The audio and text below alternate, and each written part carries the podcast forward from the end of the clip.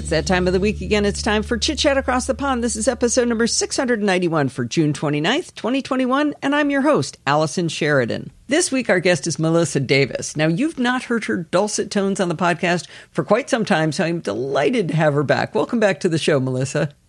Hey, thanks for having me. It's been way too long, and we just won't say how long. right, because then we would know how old we were. So we aren't going to talk yeah. about that. But I asked Melissa to come on the show because she's provided me with valuable information on two occasions recently where I needed to advise somebody on how to help set up an iPhone for a first time user with limited skills. And, um, I thought I should stop keeping this information for myself and let Melissa come on to tell us all about it because I think it can uh, really be helpful. Now, we were I was struggling with a way to describe the type of user we are going to be talking about. And Melissa, why don't you give the uh, the listeners your title for what we're going to talk about here? sure. So I would like to call this setting up iPhone for vintage users in a dignified way. And I, I must give credit title. where credit is due because Doc Rock used the word vintage users uh, when we ah. were talking about a long, long time ago. And I just thought it kind of fit. So I've been borrowing it from him ever since. Yeah, it's perfect because vintage is, uh, is a respectful term, mm-hmm. that's for sure. So, um, one thing I want to let the listeners know you don't need to take notes while you're listening to Melissa because she has written a spectacular blog post with outlines and details of everything we're going to talk about. So you can sit back, absorb, and then when you want to go back and reference and, and when you need to do this for somebody, you're going to have her notes to do it. Uh, but before we dig in, just give us the audience an idea of how is it you know all of these amazing tips on to help vin- how to help vintage users? Just a lot of life experience. Um, I do have to confess, I did a little bit of homework in addition to this. I did listen to the last time that I was on Chit Chat Across the Pond when it was actually literally across the pond, whereas we're actually just uh, across the desert. And it was with our buddy Allister Jenks. Oh, and we had wow. this really deep. Uh, I'm not going to say which episode it was because again, it'll it'll date us. You'll just have to take my word for it. But we had this really really deep conversation. The TLDR is that we basically talked about growth mindset. And if anybody's familiar with that, you know, growth mindset versus um, fixed mindset, you know, thinking about how you grow in your thinking. You know, there are people who just think, oh, it's too hard, I can't do it. And there are other people who um, like like I'm applying this in this case. I, I listened to that episode and it was a little cringe because it was a long time ago, and it was like I was kind of you know wet behind the ears on on recording and noises and things like that. But what was interesting was it was like a time capsule in a way because I was listening to us have this conversation. It was it was a little bit about what we're going to talk about, and I was I was trying to think to myself, what has changed? What has stayed the same? There's a lot that has stayed fairly constant. So when you ask me, you know, what is the background? Like, where, where do I get this from? I mean, that was, you know, the better part of a decade ago. And I've just been doing this for a really long time, but I, I'm always learning something new. Do you work as a consultant helping mm-hmm. older people, or is this experience been from relatives or both? All of the above, really. Yeah. I mean, I do work okay. as a consultant. Um, the pandemic, of course, has shaken things up a little bit, um, which has actually made this challenging and a learning experience, a growth experience at the same time, because I've had to rely more on communication skills. Um, a lot of what we're talking about is how to set something up, but also how to talk to people about it. And, you know, you're not there. You're not holding the device. You're not literally holding their hand when you're doing remote work. And so you have to rely on a lot of verbal instructions and you have to, you know, get get a, a lingo and a vocabulary down. That could be a real challenge.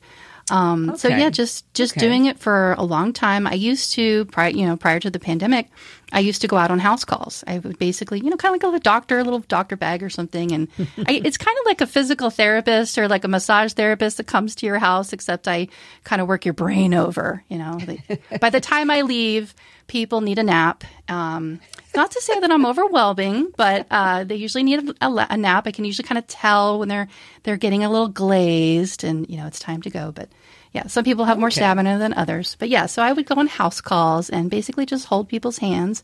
I've worked with all different age groups. My my prior background was in working in education. Um, I used to be a site technician for an elementary school, so I always I always use this. People have heard me say it before. I my favorite type of people are seven seven year olds and seventy seven year olds. There, there's a lot of a parallel. Everybody in between between's kind of annoying. They know what they know. Okay, so uh, that's a good background. Now, uh, the, so the basic problem to be solved, as you articulated it in the uh, show notes here, is simplifying a complicated device to meet the basic needs of the user, mm-hmm. right? Where you're mm-hmm. taking a, into account that they have a limited touch interface skills but mm-hmm. also to preserve their autonomy in the process. And that's a mm-hmm. that's a completely different thing from doing everything for somebody to to help them to helping them preserve autonomy. I like to help people help themselves. I, I like to, I, I really enjoy working with women. I mean, I work with all kinds of people, but I really like to work with women who are like maybe in a small business and maybe teach them how to set up their website, do a little bit of, you know, web dev. Very, very limited. I mean, my background is in graphics and design and advertising, so I, I dabble in that still. But I really enjoy empowering somebody, giving them the tools that, that they need. I don't want to just do it for them. I mean, that is part of my job. I put out a lot of fires, but I'm happiest when I'm actually able to teach somebody and when I can see that light bulb go off that's that's so when it really you bring up an interesting back. interesting point here um, and i absolutely don't mean to slam the men in the audience in any way shape or form but i have seen a lot of cases of where where women feel stupid when a man is helping hmm. them uh, with with technology in particular yep. and and women aren't stupid and being a grandmother doesn't make you stupid. There's nothing about it. Being a mother doesn't make you stupid. but women, I think, are more comfortable learning from women in a lot of cases, and it's it's why I like to recommend my friend Pat Dengler to women oh, yeah. in, in, my family, but in my in my social circle, I should say, because mm-hmm. I know she's not going to make you feel stupid. And and I've actually been told that. Have. Yeah, I, have actually been told that because um, it's either one of two things happens. It's a man who doesn't want to ask for help. They don't feel dignified in asking for help, and so their wives will hire me to oh, to come over. Interesting. Yeah, yeah. So that happens. Um, but I've been told by I, I I think I think I do have probably more more female clients um, overall. And you know, most of the people that I worked with in, in the education setting were were uh, women teachers, but um, they do tell me that when when I come out, they say, you know, oh, you know, I really wanted a woman to come out. They don't feel comfortable having a man come into their home, that and too, yeah. you know, and there's a, you know, there's a network of consultants out here, and, and again, not to not to bash any men or anything, but I I can definitely tell that they have a different touch, that they have a different style of doing things. And I mean, I just joked about how, you know, when I leave, people are like exhausted and they need, they need a nap. But it's not because they're angry or upset or anything. It's because they learned a lot. It's because mm. they felt full. like, Buffer yeah, their brain is right? full. They, some of them say, say, all right, I'm getting punchy. Okay, I, I've OD'd, I've OD'd. You know, they use those words and it's kind of funny. We joke about it. But they will tell me, you know, so and so was here or they'll name somebody or they'll say some company or whatever came out and they'll tell me that they felt overwhelmed in a bad way, that they came out and, you know, somebody worked with them, charged them all this money, and then they didn't learn anything. Or, you know, sure, maybe their fire was put out or something, but they have no idea what just happened. and one of the so. things that you emphasize is listening to them, taking the time mm-hmm. to listen to their needs because I think it's it's real easy, especially for for nerdlets like us, to go in and say, "Oh, well, this is the greatest thing in the world. You should do this." Blah, mm-hmm. and you mm-hmm. haven't actually asked why they want to have an. You should do it my way. yeah, well, that too. But you know, why do you want an iPhone in the first place? What problem are you trying to solve by having this? Did did exactly. someone force this on you? What do you what what kinds of things would make you happy with this device? Mm-hmm yeah, you definitely have to listen. Um, I've learned that over the years because I started out, you know, again, it's it's a growth thing. I've seen where I've grown because I remember, you know, early on, of course, my parents and my in laws were my guinea pigs. And there were times when I really upset people because I moved things around, you know, thinking I was helping. Mm-hmm. You know, people I've have the best of intentions. They really do. They have the best of intentions. My heart was in the right place. But come to find out that no, this person did not like what I did. I wasn't helping them. I ended up making more work for them. Even though I'm looking at them thinking, well, you're making more work for yourself. But it's gotta, and I always tell them, you know, I, I ask them, does this make sense to you? Or tell me me what you would call this, you know, because I'll go in and I'll try to organize something or take notes, but I want to use the terminology that they use. Like, for example, you know, just the thing I thought of was I'm really big on password management. That's one of the things I love to teach the most is security, password hygiene, password management, that sort of thing. Even if it's just taking stuff that they wrote on a napkin or a piece of paper and putting it into a spreadsheet, even if we're just not quite there yet, just getting it into something and getting them thinking about that. And so I might put, you know, that this is your this is your MacBook Pro password, right? But they don't think no, it's a laptop. It's the computer. You know, you have to name it what they're going to call it. I just had somebody call me the, the, the other day. They didn't know what their Wi-Fi password was, but they called it their internet password. I'm like, well, an internet password could be in a lot of things. It's really the password to your Wi-Fi, but nope, you have to call it. You have to at least put that somewhere so that when they search for it, they'll find it. So yeah, it's a lot I about meeting them where they are. I think a, a, piece I learned a long time ago from my friend Niraj, um, you're going to be talking a little bit about the layout of the phone and, and how to put mm-hmm. things in the right places so they can find them. Um, when you're looking at describing something to the other person, when you're trying to get them to, to tap on Safari, for example, Mm-hmm. It's it's important to understand whether the other person thinks in a in a geometric way or do they think mm-hmm. in color or do they think in words. Absolutely. So my friend Niraj thinks in colors and I think in the Cartesian coordinate system. So we would be on a phone call and I'd be saying, click in the upper left. And he goes, where in the upper mm-hmm. left? I don't know where you're talking about. Your and other left. well, well, right. And he would say to me, click the green button. I said, well, where is it? I don't care what color it is. Where is it? And then we mm-hmm. realized mm-hmm. we needed to speak the way the other person could hear.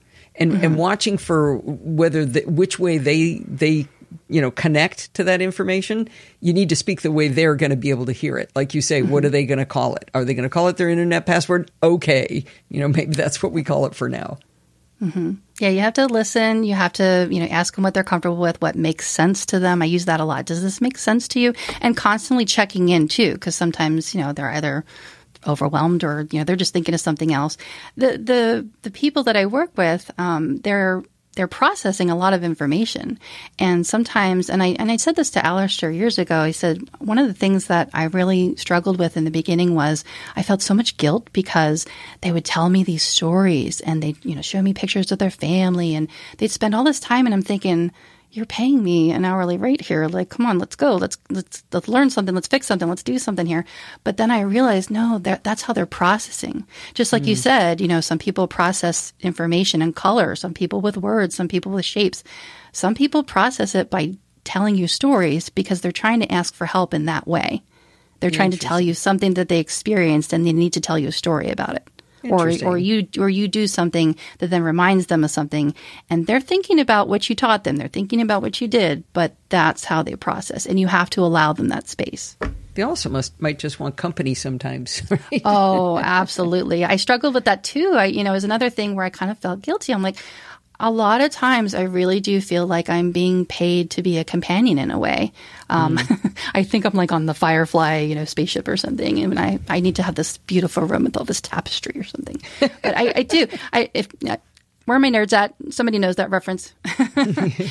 Wait, um, let's, let's dig into some specifics here. Yeah. Um, you started your outline with talking about account management and access. So we're talking about the iPhone. What what are you talking about with account management and access? Yeah, I was trying to think about, you know, putting together an outline. I was trying to think about what is the order of operations here. And it really has to start with the account management because that's where it really all starts. You can't just kind of sit down and just set up the iPhone. You have to sign in. You have to create an Apple ID. And it's usually one of two things. Either they have an Apple ID because they went to the Apple store or somebody, air quotes, helped them with it. But then they like, they don't know exactly what it is. Maybe they'll spell it wrong. They certainly don't know what the password is most times.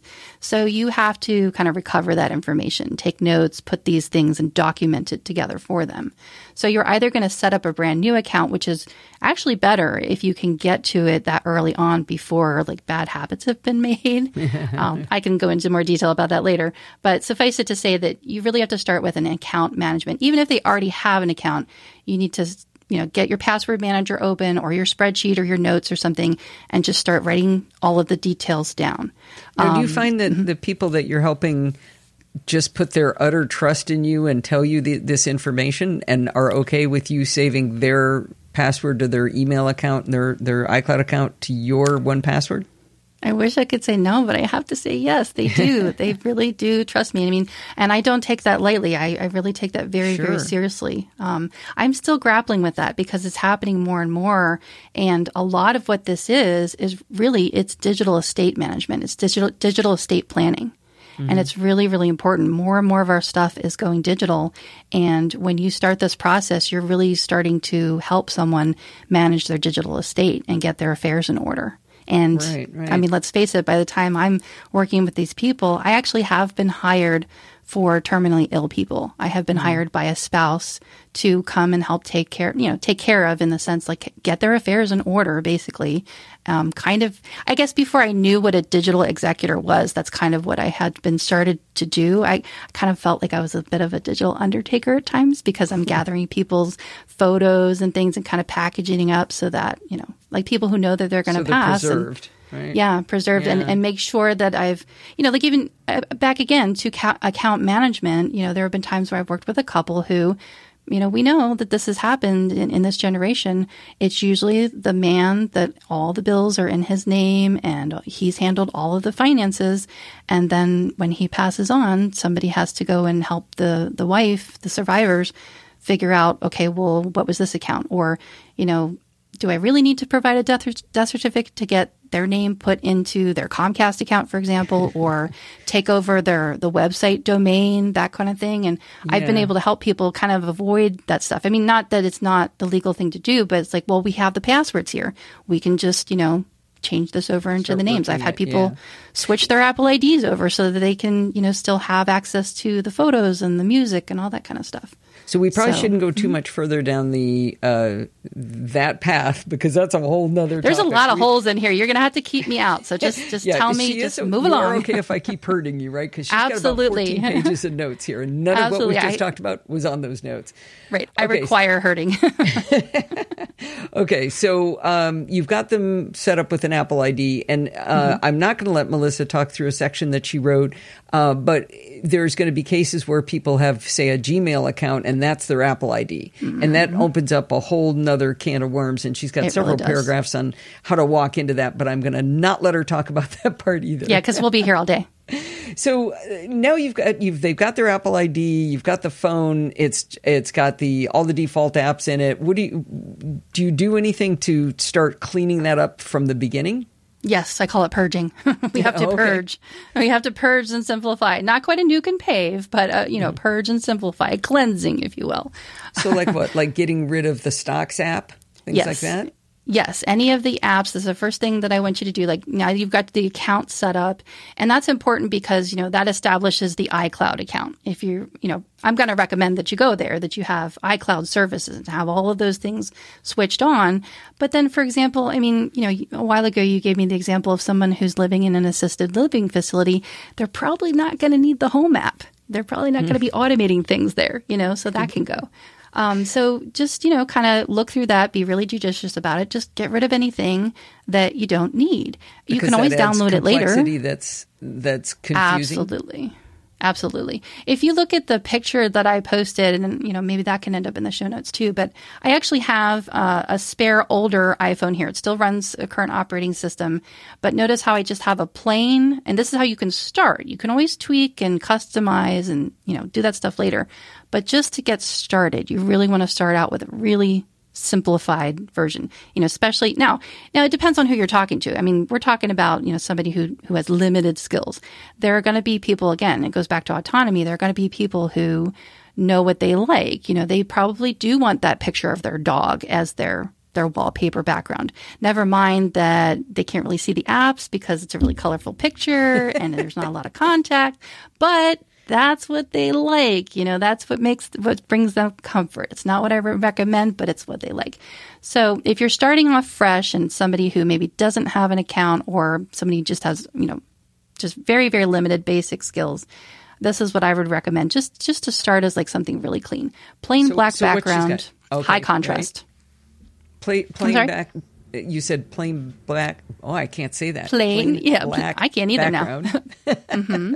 So there's high contrast. Only because the it's the high contrast. Because, like okay. you said before, some people process information with words, well, guess what? When you have a nice black background, you can see the, the words pop out a lot better on the apps. And then I also had mentioned when you're, so after you do your purge, after you get rid of all the stuff that you don't need, you want to try to reduce it down to just a single screen if you can.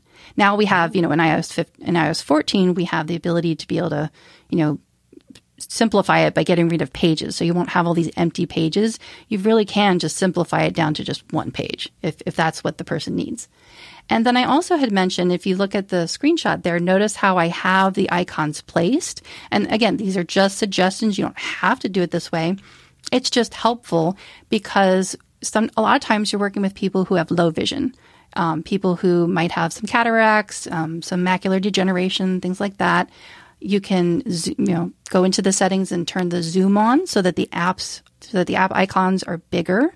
Yeah, so that's the so there's two different kinds of zoom, and I want to make sure people know what yes. she's talking mm-hmm, about. Mm-hmm. There's the zoom layout of the home screen, which makes them there's fewer icons and they're bigger.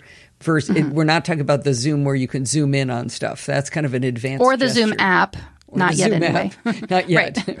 right. So you're talking about the Zoom for the layout of the home screen. And I think it asks right. that in the initial setup of a phone now.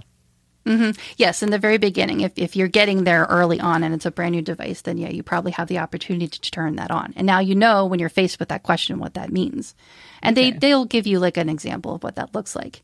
So you've got your plain black background, you've got your apps culled down to just whatever it is you think that they're going to need. And then I like to arrange the apps in a way so that you don't have all the blue apps together and you don't have all the red apps together. You know, all of the apps are blue, to, Melissa. I don't know how you they are. That. that is a challenge. That blue is used a lot. It really is. So that it, that can be a challenge. I I've seen you know people's home screens where they might do it by colors and they have all the colors together. But I have found just the, again, this is just an experience thing working with people. They have told me that well, this looks too similar to that. So can we move mm-hmm. it so it's further away? Don't put so. Slack and photos next to each other. I've got no idea which one is which. Mm-hmm. Exactly. And, and especially again, like where, you know, you brought it up earlier too, when you're trying to verbalize and you're trying to explain with somebody and you've got to get the stuff in your brain to come out the hole in your mouth and it's got to make words and it's got to make sense. You want to be able to describe it accurately. So I, I recommend trying to, if you can, I mean, it's a challenge, but just try to spread things around and then let them move them to where they want them to be. If it's not that big of a deal, it's not that big of a deal. Um, definitely the, the big thing was the dock. You know, I've, I've learned this over the years too. Don't keep the apps in the dock. I used to think, well, we'll, we'll keep 1Password there. We'll keep the settings out there. We'll keep the things in the dock at the bottom that are always going to be there no matter how many pages they swipe through. Well, that was kind of back when a time when we did have a lot of pages to swipe through. We don't really have that problem anymore. At least we don't have to have that problem, right? right. Um, and it, if you notice that when you drag an app down into the dock, it no longer has the application name. Oh, I didn't notice that. So that's why Zoom I recommend the dock, she's not going to know which one is Zoom. It's exactly. the blue one. Right. So if you say click on the camera, if you, if you can get them to recognize that one of those is a camera, then yeah, you're going to have to say blue or green and use colors. But then you lose the words. Um, for the longest time, I've been trying to teach people how to use 1Password, and I would always keep 1Password in the dock. And then over time, I, I realized, duh, I'm trying to say open 1Password. I'm like, which one's 1Password? And then I'd have to use more words. I'd have to say, well, it's the one with the blue circle with the keyhole in the center. what keyhole? What? Like that just doesn't register. You know, it has the, like the little vertical line in it. And you, before you know it, you're just using a lot more words. So this goes back to my training when I when I was a site technician at an elementary school because I was working with kindergarteners and you know they were just learning their colors and stuff. I actually had a friend of mine create an Apple script for me that when the class was over, when it was time for the kids to change classes, whether they were in the library or the computer lab, I had him make me a script, and then I made that script go to a dock icon that was a stop sign. It was a red stop sign. And all I had to say was, kids, it's time, click the red stop sign. And this script would run, and this was back, you know, 15 years ago, but it would run a script and would log them out and it would restart not restart the computer but it would it would go back to the login screen so that it was ready for the next group of kids to come in and boy did that save a lot of time because all i had to say was click the red stop sign and if they were English language learners and they didn't have good English skills, I could say just click red or Roja or, you know, use something like that. And then we're back to colors again. So colors, shapes, and, you know, just make it really, really simple but keep the dock, keep the things out of the dock so that they can see what the words are. So it's safe to keep the, the phone dock? there. Well, you can keep the phone in there because you can say green phone and that's a very recognizable icon. You don't really need it to say phone because it looks like a white telephone. Or you can say, you know, kind of a backup, you can say the green icon at the very bottom. And it's the only green icon at the very bottom. So right. it's easier the to other rule thing that is, out. I think uh, for a vintage user, the thing in their hand is a phone. For the rest of us, it's not really a phone. That just happens to be something it can do. Right? Yeah, you don't exactly. think of it as a phone anymore. But for a vintage user, that that seems like like brilliant It's advice. it's a camera that makes phone calls, is what I tell it. it's a camera that makes phone calls. That's what it does. Right. and right. checks your email and stuff. It's more of a camera for a lot of people, really. Um, so the but yeah, combination for them, of, it's a the, of setting the, the colors apart, so no two blue icons are next to each other, if you can get that to work, if you can get that to work, right? and helps you to be able to say the blue button in the second row. Mm-hmm. mm-hmm. So if there aren't four blue buttons, just to be. I mean, if you don't like them very much, I guess you could put all the blue ones together if they annoy you. yeah, you can arrange it however you want. This is just something to start out with, and it just kind of makes it easier to verbalize instructions. Now you talked about um, macular degeneration and other low vision problems. Uh, do you first thing you go in? Do you just amp the text size up as high as it'll go? Not as high as it'll go, but yes, I do enlarge it because I have seen people who, again, their heart is in the right place and they'll just jack up the, the text volume. It's like a volume slider. and then what ends up happening is like, sure, they can see it, but then you can't read it because then the text becomes truncated.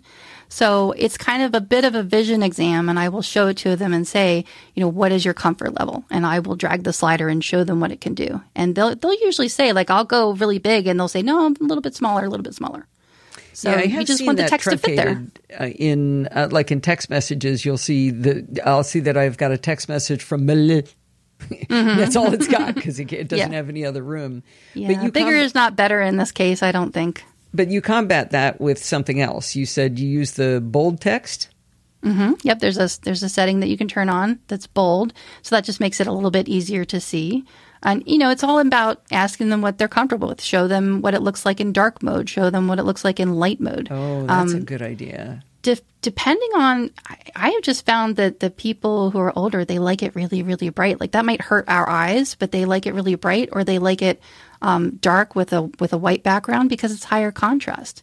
It just it, it's really just depends, and it's a it's kind of like when you go to the the eye doctor and they put the they put the tool on you and they say, okay, one or two, two or three. It's kind of like that. That's that's what like it's a lot like. Mm-hmm. I'll tell you why I think uh, a white background, if it doesn't hurt your eyes, you know, if you don't find it uncomfortable to have it bright, the brighter the light coming from the phone, the the more your pupils will contract, and when Mm-hmm. your pupils contract, you get a longer depth of field.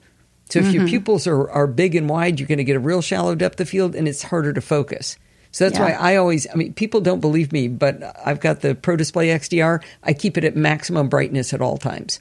Oh, I believe you because I've, I've seen it all. tiny pinpoints, you know. Uh-huh.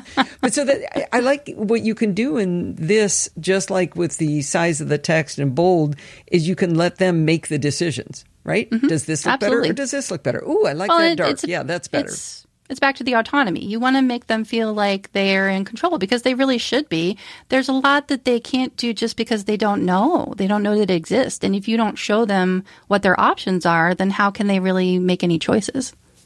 Yeah, yeah, I like that. I like that. When you were talking about the background on the phone, I'm I'm fascinated by that. I was helping Steve's mother upgrade her Mac to I think it was when we went to Catalina, and uh, her her desktop background was a painting that was done of the cabin her father built. This is a very precious painting, precious memory. Everything about it was precious. And when we upgraded her and her husband's Macs to uh, Catalina, I immediately made sure that she got that painting back. Oh, But yes, then she have- went yep, into her and saw her husband's computer and said, "Ooh, that's really pretty. Can I have that?" Mm-hmm. And so, you know, that was listening, right? I, I, Mm-hmm. my first instinct was, "No, you need to have this." Oh, no, it's what she wants. So Yep. then she was all excited when she got Big Sur because she had a new high resolution picture and it made her happy. So I have a lady wants, right? Who loves whales, and oh my gosh! I mean, if we didn't do anything else that day, she just was so happy and over the moon because I made her a screensaver that just had a bunch of whale pictures on it, you know, whale tails and things like that, and So oh, I she just that- loved that. I think that's a really important point. Is you if you can find that thing that delights the person, then Mm-hmm. you can maybe trick them into the password manager stuff. Uh-huh. know, if they go away going, well, she made me do a pass a password manager, but look, I have whales. You know, Uh-huh. that's that delight is what you need. It'll be helpful if you can bring to them. I think. it's all part of building trust. I mean, that's really, really important. Like you asked me before, do they just trust me? I'm like, you know, they kind of do. It's it's awkward and uncomfortable at times, and I'm grateful for it, and uh, and I'm humbled by it. But yeah, they do really put your. It's like you're, you know, kind of a, a therapist of some sort. You know, they're really putting their their trust in you. You're helping them with some really, really intimate things. Um, It helps if their dog likes you. I've found. got to be really, got to be good with dogs. Got to be good with dogs. So, what about uh, stuff like notifications? Where do you where do you go with? that? distractions, distractions. Okay, so you know, Apple does this really great thing with all the notifications. They just by default, they just leave them all turned on, like blazing. It's mm-hmm. so that you can discover things, right? I mean, that makes sense. But you kind of have to know better. I mean, they don't have to be notified of every single email that comes through.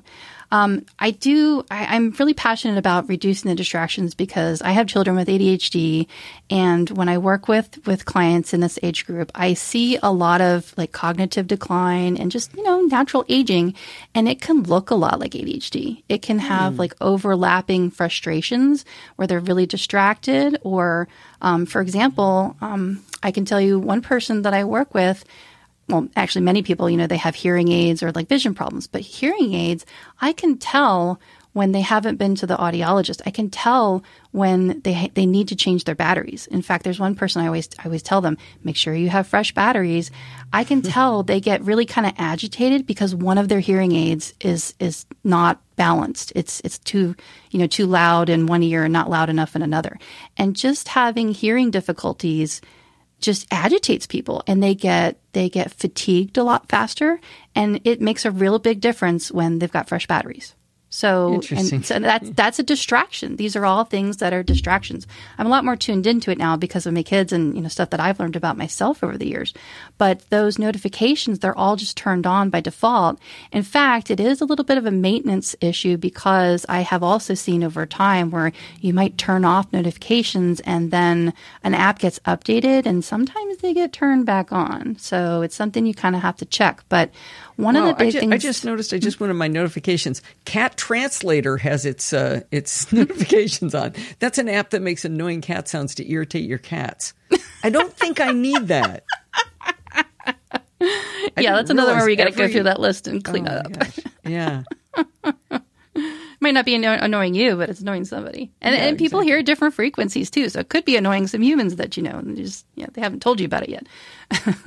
But Right. yeah, definitely, definitely reduce those distractions. It can look a lot like ADHD. I, I, will, I will work with somebody, and all of a sudden, Words with Friends comes down, or you know, their no, their mail comes down. Now, I don't dare turn off Words with Friends. I, I kind of just like let that happen. Okay. But yeah, don't touch people's Words with Friends. Okay, uh, but their mail notifications, they they, I'll I'll say to them, I'm like, do you like having those notifications come through and they'll tell me like oh my god no can you turn it off? I'm like yeah and they're like oh thank you. So again it's it's these are settings. There are just so many toggle switches and so many settings. They just don't know it's an option. So you have to let them know that it's an option. So i just start you know again we're talking about like a fresh user in this kind of instance where you can get to them before bad habits form before bad things you know are allowed to fester. So just turn off the de- turn off all the notifications and then selectively you know, keep them on. Like, you know, phone, of course, messages, you know, those kinds of things. Weather apps are another big thing that irritates me. People love their weather apps. Well, I like weather apps too. I want to know what's going on. And I know it's a safety issue, especially depending on where people live. Some people live where there's a lot of weather, unlike here. It's just hot. I don't need a weather app to tell me that right now. but uh, they like their weather apps. And what can happen is they'll just go, you know, in the app store and they'll look at them. Now, we trust Apple. We trust the app store to, you know, have our best interest at heart and, you know, have good quality apps in there. But sometimes there's apps that do bad things i think. Like they'll they'll install an app and i'll be going through their stuff and you know helping them troubleshoot something. And i find out and this just happened to a, a family member of mine where they must have signed up for something and it just helped itself to the email account section and it installed an, an account that looks like it's an email account they signed up for. It doesn't really require like a maybe a password. They might have used their Google account to log in so that they could get notifications and it just kind of set itself up. And then what mm. happened to this one person is, and I don't know if it was, you know, it could have been a church app, a political app, a, a weather app, who knows? But I think that whatever it was, it got hijacked by, by bad guys. And so then their whole screen just blew up with calendar notifications. Oh, because geez. they use the calendar subscription feature. Because yeah. they set up an email account and then you know toggle the switch on for oh yeah you want to have this calendar subscription right? You want to know whenever there's going to be a flood coming. Eh, there's better ways to do it is, is what i think. So i just say beware of the weather apps that they install. And news apps are another another thing. I in my experience and from working with family and clients news apps can be uh, detrimental because what they'll do is they'll install a news app and then it's just nothing but bad news 24 7. Mm. And I'll be talking to some, they're like, oh my gosh, did you hear so and so got murdered or, you know, just all this bad negative stuff. And it just really kind of sucks the life out of you. And, and it, and it's, it's bad for their mental health. And then they're just scared of everything. So it just, it breeds all of this, this fear, you know. I mean, it's good to it's good to be informed. Of course, we want them to be informed. We want them to get the news, but let's try to make sure that it's coming from a reliable source and something that's not abusing the notification system to just constantly fill their screen with nothing but bad news to the point where they're not even getting it's so buried that they have all these notifications that they're not even getting their messages from their family members because it, so, you know, it just gets in the way. So maybe they want to install the this news app and they get all excited about it, but if you keep the notifications off, they're not going to be mm-hmm. suddenly dragged into it. Yeah, like they I can choose so. to go read it if they want to, but not this constant thing. That's right. Or, you know, maybe be selective about it. Maybe, you know, learn how the app works and see if you can customize it a little bit more so that it's only giving them weather and not every single missing person every three hours, you know, or, you know, we get Amber Alerts and things like that. Those are important. I would never turn those off. Those those are really important but we might not just need to know about every, you know, all of the crime that's happening all of the time. So, you know, that's kind of a subjective thing. I mean, there's people who just, you know, they live for the news and, and that's fine. But just, you know, ask them about it, listen to them. Cause maybe, again, it's something that they didn't know was an option. So you just need to present what their options are. Um, the other thing about notifications, and I talked about this a little bit, maybe a little bit further down, but it kind of has to do with with messaging. Is you know messages are a type of notification that comes through, and one of the things I see people struggle the most with and again, this is one of the things where we take it for granted. We know that we know to anticipate, we know to expect that when we're logging into something, we're going to get a verification code. And we know that that verification code is going to come in as in the form of a text message. We also know that we're going to look for it. It's going to kind of slide down and we're going to be able to tap on it and get the number and then fill it in. Or, you know, you can use the fancy feature where autofills if, you know, if you've learned that skill. Well, what I see happen is because they just haven't been educated on it, they they get this really big like FOMO panic all of a sudden because the little message slides down, it's a little banner alert, and they know that it's a verification code. And then I, you know, I'll either say, okay, so did you get a verification code? Yeah, but it went away. I lost it. Where did it go? Like they, they somehow they know that the messages app is where they go to text people. Like they know that they have to poke that get it open, compose a text message. They know that that's where they can go to read the text messages from people that they're texting with. But for some reason, the idea that a message notification comes down and then goes away, it's not present for some reason. It doesn't, it, it doesn't make the connection that that's also a text message that you can retrieve by going into the yeah. messages app and then getting it. I don't know. I mean, ask around and see how many people say, you know, well, I saw it, but then it went away. I lost it. Or, you know, I'll go to help somebody and I, they hand me their phone and I go and I look at it and there's like, you know, 28 um, you know, there's, there's a 28 in the red badge for messages. And I ask them, I'm like, are you not getting your text messages? I'm like, yeah, I read them. What they're reading are, is they're reading the little notification. They're only reading the preview. So they're not getting the full text. And especially if the text is enlarged, they're seeing that someone texted them and they might get a couple of words in it, but then they just accept that that's all that there is. And then they don't know that it's an option to go in and like look at it and read the rest of it. And maybe they'll get around to it, but there's not like this sense of immediacy that, oh, there was something more there. So, so it's I, just one I'm of those things. I'm not going to say that's with. only old people. Uh, I'm sorry, vintage vintage users. I, I, personally find the um, notifications and notification center and how uh-huh. to get in and out of notifications. I'm not entirely sure I can find them twice in a row myself mm-hmm. uh, because there's you know there's swipe from the left from the middle of the screen there's swiping over there's what's on the, there's what's on the home screen there's uh-huh. what's on the on the lock screen it's it's not I don't think Apple makes it as easy as they could. Well, and they keep changing it too. By well, the time you get that. used to it, then then they'll they'll oh here's a new feature. yeah, exactly. Yeah. yeah, it's it's a workflow. It's a workflow. It's a it's a muscle memory workflow. It took me a while, but I finally have this workflow where um, I unlock my phone and then I immediately swipe down from the top and I look at my notification center and there's all my reminders and there's all my messaging and I kind of like use that as a checklist. But that's just me. Like I'm I'm disciplined that way. I, I'm using it with that feature and that's kind of how I go about my day. Whereas, like, if somebody else looked it in there, they'd just be overwhelmed because they haven't checked it in days and there's just stuff that's piled up in there. And that's where that's where they think messages are. so they get overwhelmed. So, so that, that to, can happen. To be honest, I'm looking at my phone right now and I don't actually know how to get to notifications on my phone. I'm looking at it. I know that if I've just gotten a notification and my screen is locked, I have them show on my lock screen. Mm-hmm. But I know so how to get to, now you're unlocked, right? And you're looking at right. it. So look at uh-huh. look at the the notch at the top Mm-hmm. And then just start with your finger in the center, and then just gently glide down with one See, finger. I wouldn't have thought of it's that. Kind of, I, I it's kind of like a shade that you pull down on a window. Uh-huh. Well, see, there again, it's finger placement. You have to put uh-huh. your finger up at the top, right below the notch, and and only one finger, not two fingers, because I've seen that happen. One finger, and you just gently want to just glide down. So now, now if you put it, you, them too, which is handy because mm-hmm. then you, they mm-hmm. don't look as bad, but you don't actually know about all of them. Right. Then you have to just gently tap on it, and then that will expand the rest of those notifications down. And then yeah. you can also dismiss them, you know, a whole group at a time. But right, when I right. when I'm talking about, you know, managing notifications, it's that too, but it's more or less in the settings app under notifications. And there are just so many toggle switches. And and then there's like layers, like the calendars app. There's not just you can turn them all off, but in in something like calendars, you're going to want to have some notifications about doctor's appointments and you know things like that. But there's there's layers. There's there's all of these different um, intricacies to it. So it's really just something you really have to explore and, and figure out what's right for you.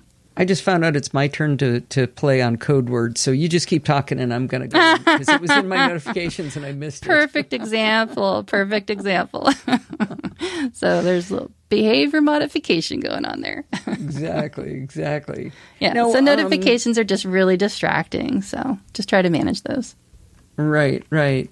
What about things like um, Find My and location sharing? You have any thoughts on that? I do. And again, it goes back to I, I, I, talked about a little bit, you know, autonomy, you know, asking permission, try, you know, get consent for this kind of stuff. I mean, it might be difficult because they're not knowing what they're consenting to. Try to just explain your intent around it that, you know, hey, mom or hey, dad, I really care about you. You know, I want to, not like I want to track you or anything, but, you know, I kind of want to know when you're, when you're leaving the house or if you get lost or then I'll be able to find you, that kind of thing. It's like find my mom, find my dad. Um, but yeah, I, I, definitely, I've already kind of trained my parents and my, my in-laws on that. Like we turn that on. We just all share it with each other. So I recommend it, you know, get into a place where you can have that discussion, have that open dialogue about it, ask them how they feel about that, tell them why you feel it's important and, you know, and definitely enable that. Of course, find my find my iPhone. That's one of the very first things you want to make sure is turned on. It is typically turned on by default once you sign in, but, you know, when you're working with somebody who maybe has a device that had already been set up and you're helping them with it, there might have come a time where maybe they had to take it to the Apple store and they had to troubleshoot something or they just they swapped it out and they had to disable it for whatever reason or somebody was just exploring. I mean, so many times people explore, they forget that they did that, they forget that they turned it off, they didn't know what it meant. They thought if they switched it, it would tell them something and it didn't and it ended up staying off. So you want to make that part of regular maintenance to check to make sure that that's always enabled because then, you know, if they lose their phone, then you can find their phone. So right, definitely keep right. those turned on. With back on uh, Find My with sharing location, um, if they say no, it's just no, right? It's no, I mean, yeah, for a while. I mean, you have to respect their respect their wishes. You know, you wouldn't want to be stalked. You would want somebody to respect your wishes. But, you know, definitely if it's a matter, that's where it kind of gets into legality stuff where you have to probably talk to somebody when it comes to, you know, if someone's a danger where they are getting senile and they're starting to wander, you know, then it becomes like kind of a, a, a power of attorney medical uh, sure. You know, if you, if you've been given that that privilege, like you know, the executor, um, what what is the term that I'm thinking of? It's like yeah. medical power of attorney, I think it's called. Right, right. So, you know, then you probably have the right to make those kinds of decisions on their behalf because then you're their advocate. So okay. it's kind of a balance of being someone's advocate versus just doing something because you think is the right thing to do. And maybe they just, they still want to have their autonomy.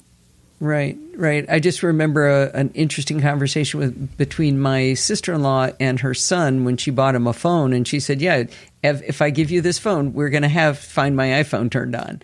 He's like, no, you're not. Oh yeah. Guess what? yeah. I'm pretty sure she won. I hope she did. Yeah. It's it's yep. a conversation you got to have. That's nothing I can really say. Yes, you must do it this way. That's just that's one of those personal preferences. Sure. I recommend it. I recommend it, but it's it's going to be up to you to try to to fish that out. Now, uh, when we were watching the WWDC announcements, I got really excited about all the health sharing that they were talking about. But right, right there, right then, I was thinking, I don't know. Like, I think that you know, one of my parents would probably be all for it, whereas the other yeah, one would be like, "No, I can take was. care of myself." Elaborate on what they uh, said they were going to do. So in the health app, you could then basically be someone's advocate. Um, you can choose whether or not you want to share your medical records with a trusted family member or, you know, um, a friend or, you know, somebody who can advocate for you on your behalf. And they didn't really use those words. I'm using the words advocate because that's what it meant to me but you will be able to share your medical records. You can also share your medical records with your doctor if you say got your lab somewhere. That's already starting to happen. I've already been able to see some of my labs. But let's say, you know, you're monitoring your, your blood glucose. You can turn on the setting. This is going to be in iOS 15. This is not now, but in the future, you will be able to consent to those sharing features. And so let's say, let's say it was one of my parents and I was, you know, responsible for taking them to their doctor's appointments and getting their blood work done and stuff. They could turn that feature on. And as soon as those labs come through, I would get notified about it. And then we can, you know, discuss it and you can be their advocate. Because so many times, you know, you go to the doctor with, you know, a, a parent, an aging parent, and they can't keep track of all the stuff that, that they're throwing at them. So you have to be there to take notes and explain things and, and be an advocate for sure, them. Sure. Take care of that information. Yeah, that, that makes sense. I, it is such a such a tough call down in there. You know, I think about the, a lot of cool tools I've seen at CES where like companies will say, okay, so we're going to sell you this camera system that you're going to put in your parents' house so that you can mm. know if they get up and go to the bathroom.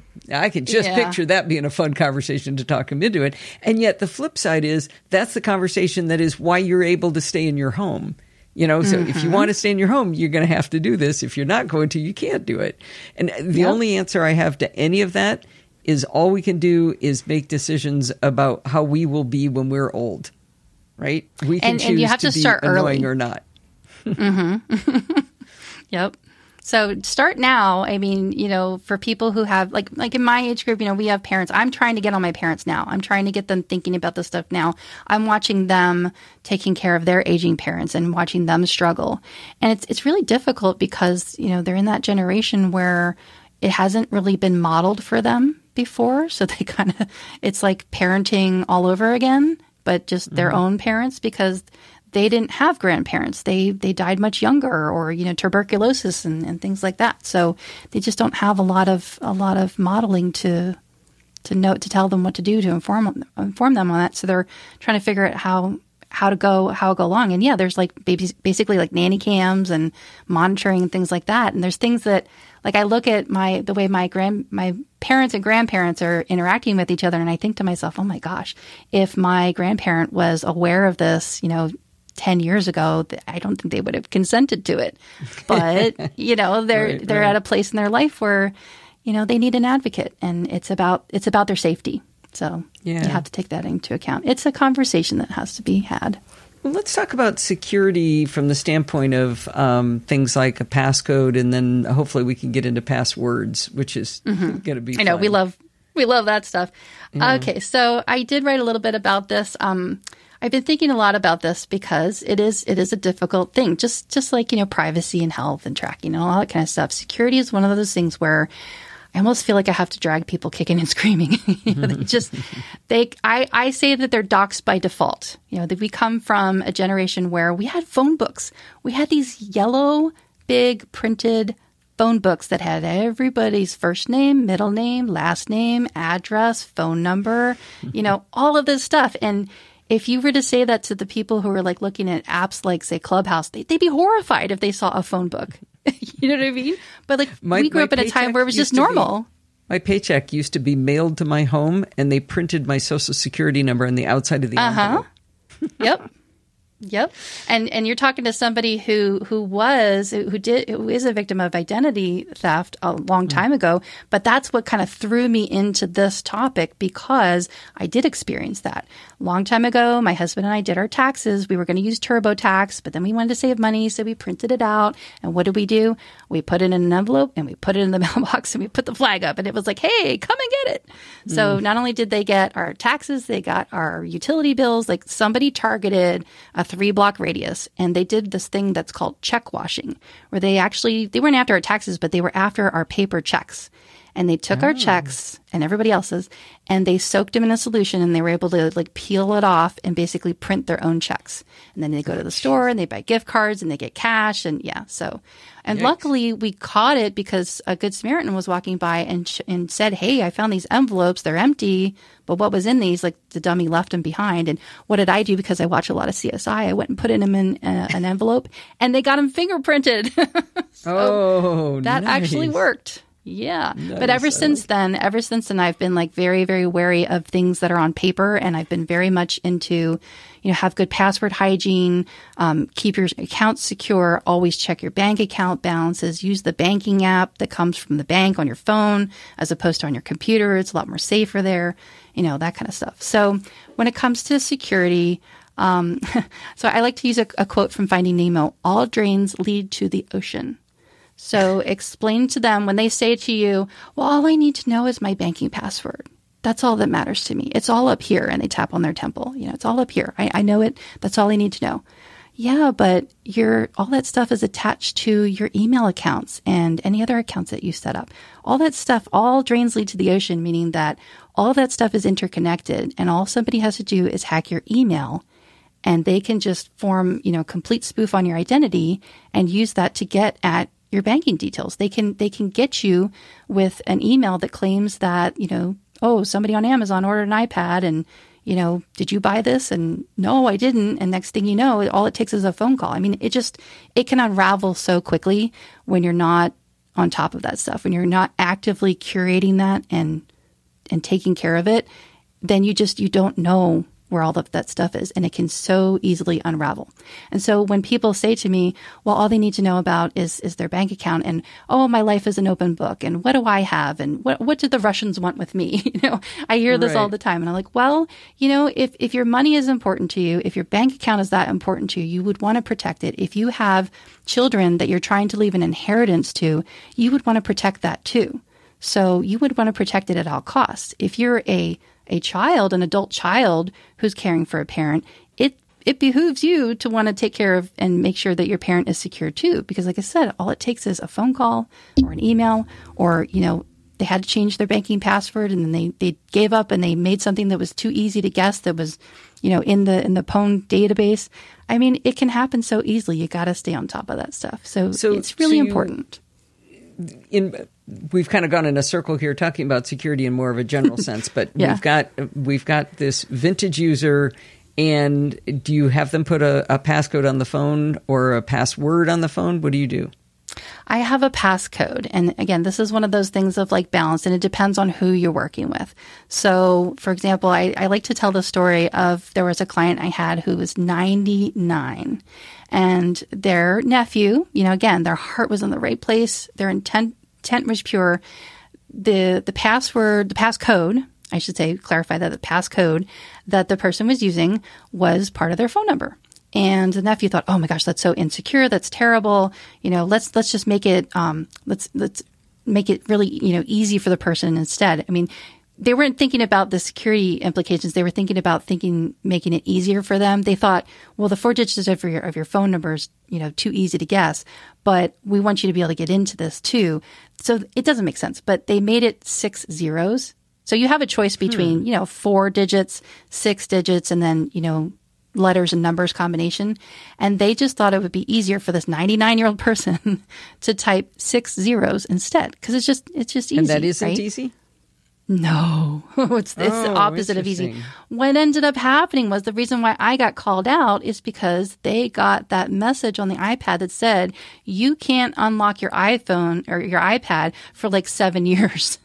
oh no. I mean, it was just, I don't, it was a, it was a number that I could, I couldn't even translate. It was like many, many years because what oh, happened no. is, so imagine you're a person who doesn't have great finger dexterity, low vision, and you're tapping and you're tapping and, and if you think about it, like next time you're, you're keying in your passcode, really take a look at that keypad and notice what happens when your finger touches the screen.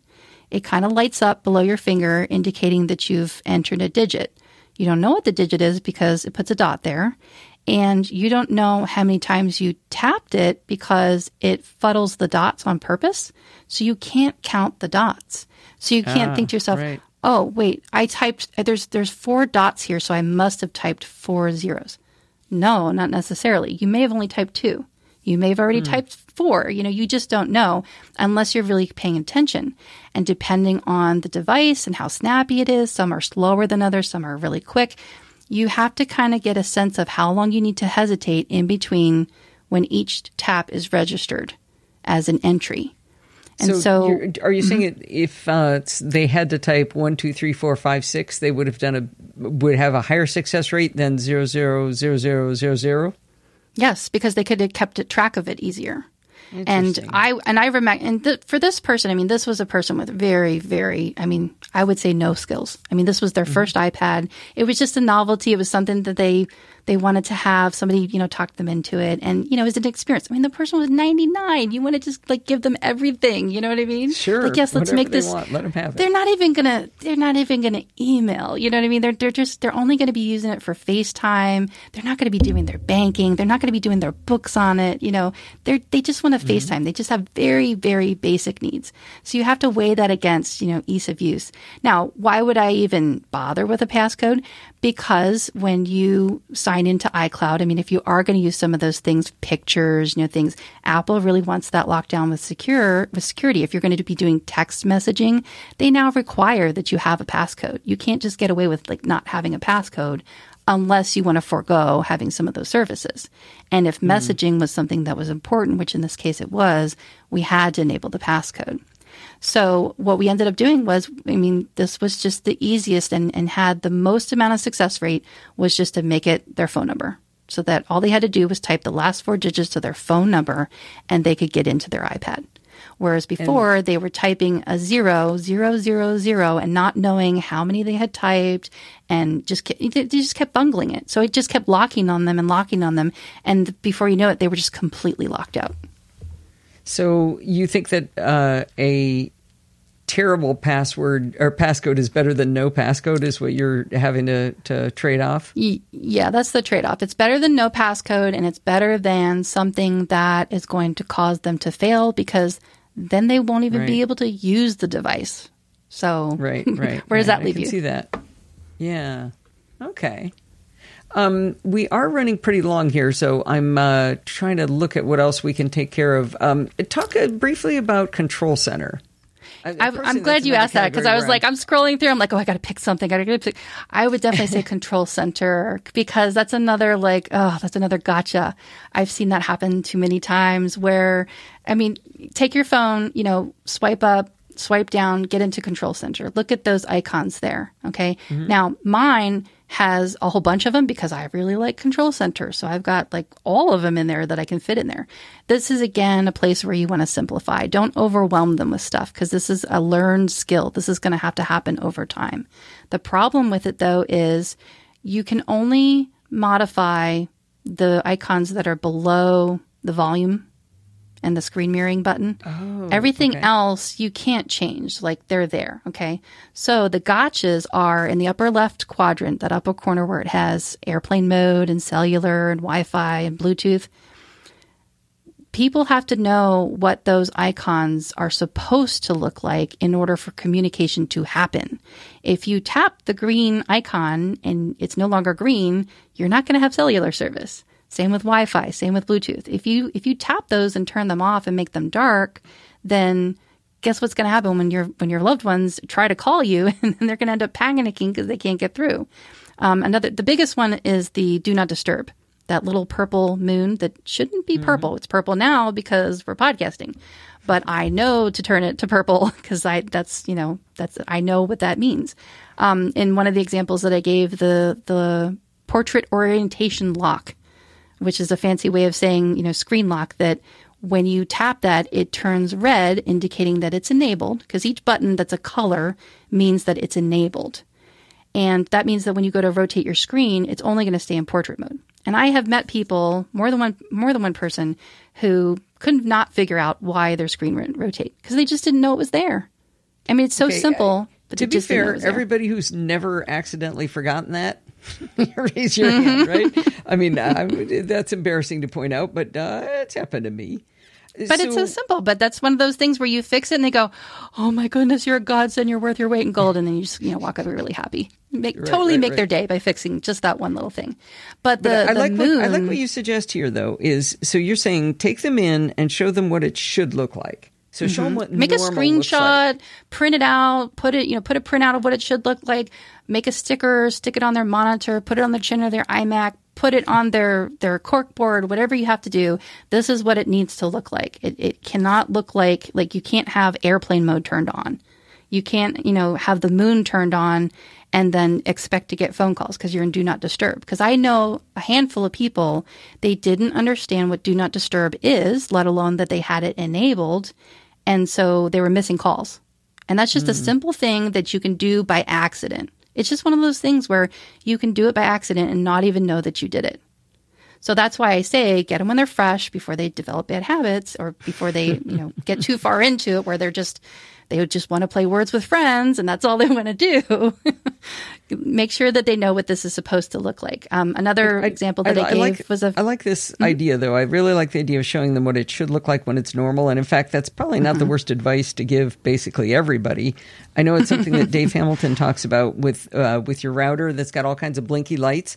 Go look at it when nothing's going wrong. right. Yeah, Your internet's that's fine. a great idea. Mm-hmm. What do the blinky lights look like right now? So when something's wrong, you can go in and say, "Oh, the blinky lights don't look like they're supposed to," or "No, Yeah. they do look normal. I wonder what else is going on." Uh huh. Take a yeah, take a picture of it, take a screenshot of it, whatever you have to do to document that. Now, if it becomes super egregious, like let's say you've got somebody who's got Parkinson's or essential tremors or something, and they just keep getting themselves into trouble, then turn it off.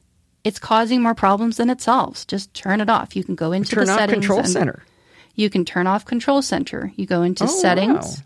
and then you go into your um, passcode, your touch ID and passcode or face ID and passcode, and you enter in your passcode and then you can disable where is it down here? You have to scroll all the way down. It says allow access when locked. And you can you can turn those things off. Again, this is about managing those distractions. So for example, if today view is overwhelming, turn it off. If it's causing more problems than it's solving for So you, that's turn it not really turning those off. That's only turning those off when it's locked. when it's when it's locked, right? Right. So, So in other words, I- can't get rid of I should control back up a center when it's unlocked. Then unless you disable it like within apps like you can't turn it off completely that's true but i should back up. So when, when people are getting themselves into trouble is they're not understanding what can happen when the lock screen is on when it's engaged. Like they might just they might not grab it the right way and they'll just pick it up mm-hmm. and they'll stuff it in their pocket or they'll stuff it in their purse or they'll they'll just you know handle it in such a way they don't i've watched people do it. I've watched people do it where they pick it up and they don't even realize that the lock screen has been engaged and they've or you know in the case of a home button that they've pressed it or that they've they've picked it up in such a way that it was already lit up. Because remember a lot of people will um, leave the default setting on to light the screen up when you raise it raise to wake I guess it's called. Uh-huh. so that's it's it's woken up now. It's it's alive. And if you don't handle it right way if you grab it you can inadvertently swipe up on that and and tap on it Okay. I've just I've just okay. seen people get themselves into trouble when things are allowed to happen on the lock screen. So it's a good so, idea to disable a lot of that stuff. Right, right. Now, under Settings Control Center, I didn't realize this. I think, and I think you said it, and I wasn't fully following where you were going. But in Settings Control Center, you can turn off access within apps, so they're less mm-hmm. likely to accidentally end up in Control Center. Mm, and right. you can turn off reducing the liability. Controls. Right, right, reducing the mm-hmm. liability, uh, and you can also turn off show home controls. Where mm-hmm. again, maybe they. I wonder whether there would be anything there if they didn't have HomeKit stuff. That'd be interesting, yeah. but might as well turn it off, right? Right, right. Yeah, just turn off what's what's not necessary. Anything that you think that they could stumble upon, just don't make it able to be stumbled upon. I actually learned about that trick years ago when one of my hus- my husband, not one of my husbands, I have, I have one husband, but multiple iPhones. When one of his iPhones got stolen uh, by a student, what had happened was he was using the timer app. He, you know, he's a science teacher. He was conducting a lab, and he was in a not so nice school at the time, and he was using the timer app on his phone, and his phone was out on the lab table, and a kid swiped it. And what did they do immediately? They swiped up and they turned the Wi-Fi off so that we couldn't track it. Couldn't find it for months. Did get it mm. back, but it took a long time because they right away they disabled the Wi-Fi symbol, you know, the, the Wi-Fi signal from the control center. So I said, all right, you know, this is something that because he might leave his phone out because he has to use it for work or something. So I disabled that. So he just had to unlock it first and then get into control center, but oh, couldn't do it from the lock oh, screen. Okay. That was just, you know, oh, once bitten, twice shy, got burnt that way. So, you know, figured that was one way to just not prevent theft, but reduce the liability. Yeah. Hey, uh, let's go one last thing. And mm-hmm. uh, this is this is something when I read what you wrote, I was really never would have thought the things uh, about the things that you highlighted here, but you wrote up what to do about Touch ID. So if they don't have a Face ID phone and they've got a Touch ID phone, what, what's your advice yeah. there? Well, believe it or not, I'm going to say don't enable it. I know that sounds really counterproductive, counterintuitive. Why wouldn't you want? Why wouldn't you want Touch ID? Well, because in my experience, it fails. It just doesn't work. It's. I think that's probably why they moved to t- to Face ID from Touch ID because I have just seen too many people. They either wear a lot of hand cream because their skin is dry. I mean, we're talking about people, uh, you know, vintage people who have got fingerprints who are really worn, and maybe they don't even have fingerprints. I know, I know plenty of people who just don't have fingerprints. They just don't. They just they've worn off. They've worked a type of job where they just don't have fingerprints anymore, or not very good ones. Put it that way. Mm-hmm. Or they take blood pressure medication or blood that thinners that. Uh, that can affect it. That's what I've seen happen. I mean, I've put two and two together and I think I've read an article about it a long time ago, but I've seen it like in the wild where it just doesn't work because they're taking Coumadin or, you know, something like that or, or you know, blood pressure oh, medications. It, it alters their pulse and whatever that they put into the fingerprint app at the time isn't what gets read later. It changes over time. I, I mean, I've even tried, I've tried to put multiple scans of the same finger in there, and that oh, just hasn't worked. Fingers. Wow. Mm. Well, you know, if, if if they're going to consistently use their thumb or their index, I might scan their thumb like three times, and it still doesn't mm-hmm. work because they're so, glopped up on on moisturizer. just, or they're too cold. A lot of them are too cold. I tell them, you know, go like go like this with your fingers and try to warm them up, and sometimes that happens, but it just it fails spectacularly. So it, again, it causes more problems than it solves and it just slows them down. And they're just as happy to just enter their passcode. They'll they'll even enter a six digit passcode if they don't have to use Touch ID. because they don't have to deal with it because at least they know they can do that. Mm-hmm. Well, that's a case of where only your level of experience would have ever told us that. I would never have thought about um, vintage people using a lot of hand lotion. That would have never occurred to me. Or lower blood pressure, or or like you said, the uh, blood thinners affecting their ability to to uh, do Touch ID. That that's yeah. a, a really really interesting insight, Melissa. I've seen people just really just tap the wrong thing at the wrong time and really, you know, lock themselves out of a note that they wrote. And, you know, just there's, there, oh, I, I, wish I could just go to Apple and say, could you please like change this? And could you please do this? Or, you know, like even the moon icon. They took away the ability to see the moon icon up at the, because the notch is there. Now you have to swipe down to see it. But it used to you be. the moon icon when, for do not disturb? Mm-hmm. It used to be like the little white moon icon was up at the top near the, the time or the Wi Fi symbol near mm. the battery. But now all you get is your cellular signal, Wi Fi, and battery. Now, mine does say, you know, do not disturb is on. So that is an improvement. That's definitely improvement. That's not always there. Sometimes I swipe it away. But I liked having the little moon there that you could see right away. Now you have to swipe down into Control Center to see it. Then you can see it in the menu bar. But it used to be and visible. Heaven, heaven help you if you have to help us. A uh, vintage person changed phones where Control Center didn't it used to be from below or something? They moved mm-hmm. it around. That's, That's coming. That's coming to my world because I, like I said, most of my people have home button phones, but a few are starting to get Face ID phones. And I that's why I get excited watching WWDC. I'm, I'm simultaneously excited and horrified at the same time because I just see the onslaught. I'm like, I'm going to get a call about that, and I'm going to get an email about that, and I'm going to get a text about that, and oh my god, what did they do to Safari? well, just look at this as yeah. as uh, job security, right? it's like, ooh, revenue. Yeah, yeah. You don't have greedy enough little hands to uh, to appreciate that it's just a revenue stream Apple's handed you. Yeah, this is true. This is well, true. I know we wanted to talk about uh, pushing password managers and 1Password, but we're just not going to have enough time. Um, I wanted to make sure you knew, and I've, I mentioned this every couple of weeks, it seems, on my show, but I interviewed Steve's dad when he was 80 on how 1Password hate, helped him. And it's, I think Aww. it's a good video to watch. I put it in the show notes. Um, it's a good video to have in your back pocket when you're working with a vintage user who thinks this is going to be too hard because uh-huh, uh-huh. this is a great testimonial because he tells you how much easier things are now that you know his son did all the work of setting it up for him. I mean, he definitely. I already have chills. I already have chills thinking of it because I have a lady that I can think of that is just like that, who it did improve her life. In fact, I I will take the opportunity to say thank you to Dave Teare because I did get to meet him at the last Macworld, and I told him about my lady and how it it changed her life, and he was just really really touched.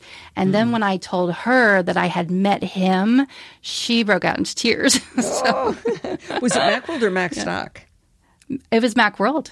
Oh, okay, okay. Because yeah. I met him at Macstock. I had the uh, the joy of doing a presentation on on 1Password and then finding out he was in the audience. In, yeah. Like, oh, jeez, how dumb did I? Well, sound? I remember Dan was in the audience when you did that one. Oh, maybe it was Dan. Yeah, yeah, yeah. It was yeah. Dan. Right, yeah, right, right, right. Dan Patterson, mm-hmm. right? I'm, uh-huh. I'm, terrible with names. He's a great guy. Um, but anyway, for anybody in the audience who is trying to convince somebody of the vintage stature that they can't do, they think they can't do 1Password, this is a, a great testimonial, and I think it, it's it's good to have in your back pocket when you're talking to a vintage person to uh, to try to get them to to uh, you know convert to the one true way of password managers, right? we need like an organ here. Insert organ music now with the. our evangelicalness of 1Password. right, right. Hey, is there uh, any one app you would say you want to close out with that is most likely to give the person joy that will get delight them with the fact that they have their phone? One one thing would it be photos? I would or? have. It would have to be photos. Yeah, most people love the photos. In fact, now with the the latest operating system with widgets, I will start recommending that they put the little, if they have a lot of photos, which you know a lot of them do, or that they've been sent photos. But I really love that little photo widget that's like a kind of carousel and it shows you a new picture every day. So that's that's a real oh, joy. Okay. It's like a little mini the, digital photo frame, and they love those. Oh. Do you set them up with uh, a um, uh, shared album with a family member or anything like that? I do. I do. That's one of if once we get past putting out fires, that's one of the first projects that I like to do is to set them up with shared albums, or I'll share an album with them and you know send them cute little things. But it's it's way better than Instagram and Facebook. It's just you know you don't have to deal with all the social media, and it's one less password you have to deal with. So yeah, def- definitely photos. Oh, this has been fantastic, Melissa. Even better than I hoped it would be. And, and the the write up that you've done here is such a great resource. I will definitely have this on the uh, website, and I will refer to it and not have to dig back through my email and find where you gave me some of this advice once before. Well, I if took that email and I extrapolated on it. So thank you for the uh, inspiration. Oh, there you go. Well, uh, can you uh, do you want to let us people know how they can find you online? I make it pretty easy if you just go to themacmommy.com. It's T H E M A C M O M M Y, all one word, and you'll find me. Um, I also do a podcast with my friend Elisa Pacelli, and it's called Geekiest Show Ever. And we just kind of goof around and geek out. That's that's basically what we do. And that's at geekiestshowever.com. Mm-hmm. All right. Very good. Thank you so much for coming on the show. Oh, thank you for having me. This was a real pleasure. Yeah, so you said we could have outtakes on this episode, right? Well, it does now. So I've been keeping a secret from somebody for a while, and the person I've been keeping the secret from is Kevin. Hi, Kevin. Just wanted to give you a shout out and say hello and hope you're having a great day. I hope you enjoyed this episode of Chit Chat Across the Pond. Did you notice there weren't any ads in the show? That's because this show is not ad supported, it's supported by you. If you learned something, or maybe you were just entertained, consider contributing to the Podfeet podcast. You can do that by going over to podfeet.com and look for the big red button that says support the show. When you click that button, you're going to find different ways to contribute. If you like to do a one time donation, you can click the PayPal button. If you want to make a recurring contribution, click the weekly Patreon button.